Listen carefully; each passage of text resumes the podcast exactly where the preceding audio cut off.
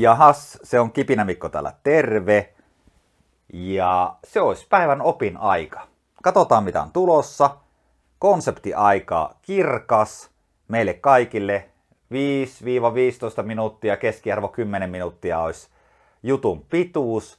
Mutta kerrataan hei yksi mielenkiintoinen jakso tästä ennen, kun aloitetaan uutta. Muistatteko näissä jaksoissa tämän tarinan Teasta ja selkeästä viestinnästä ja viestinnästä, joka menee perille? Samassa yhteydessä käytiin läpi tämmöinen vertaus viestin perille menoon magnusteihin liittyen. Magnusti on siis pieni nisäkäs heimo, petoeläin, ja ne liikkuvat heimossa. Jos sä näet magnusteja jossain, niin useasti on se tilanne, että osa magnusteista tähystelee ja on valppaana. Samaan aikaan osa magnusteista on omissa koloissaan ja he eivät ole valppaana. Sama tapahtuu siis tällä hetkellä sinulle. Joko tämä oppi osuu sinuun, eli sä olet valppaana ja keskittynyt tämän 5-15 minuuttia ajan, tai sitten sä olet omissa ajatuksissa, sä ajattelet jotain muuta, tai voi herätellä jotain sussa, mutta osa menee ohi.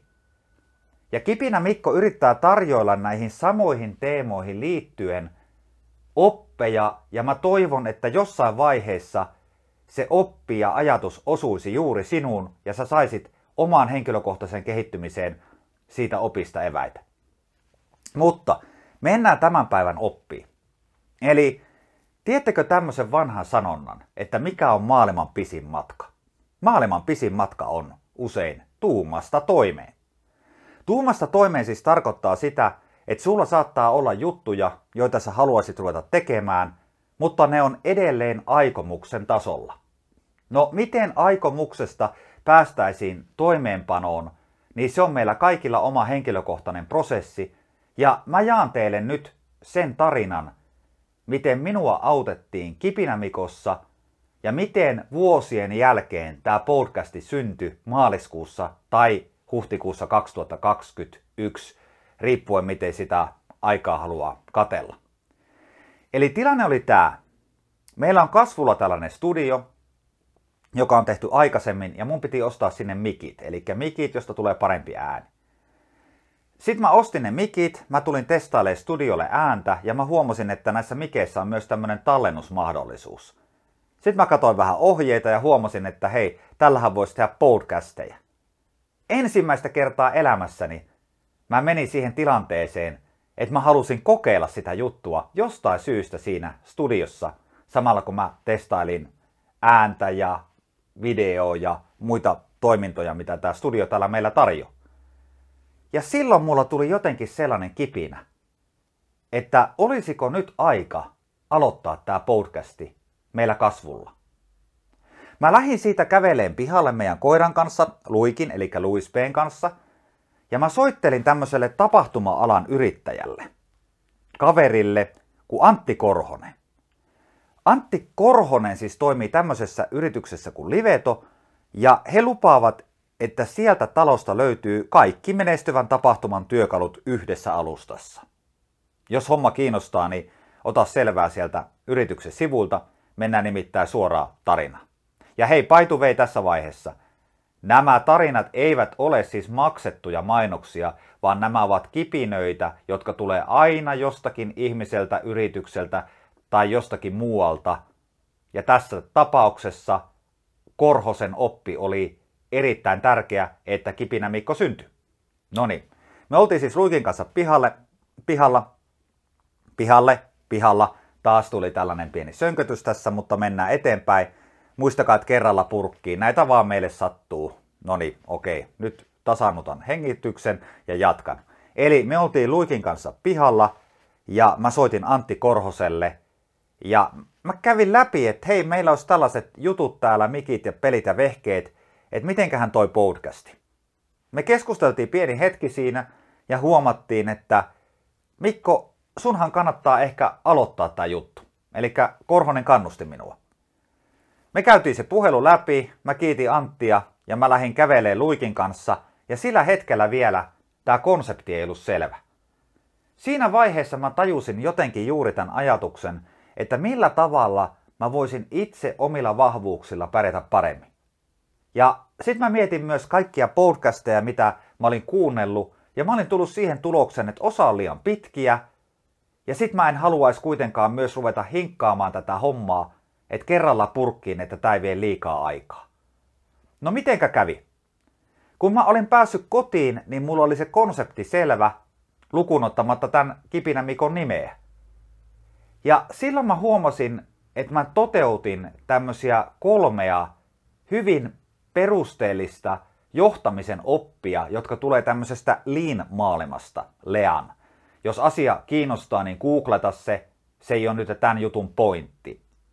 Tässä lean-johtamisessa on tämmöisiä tehottomuuden lakeja.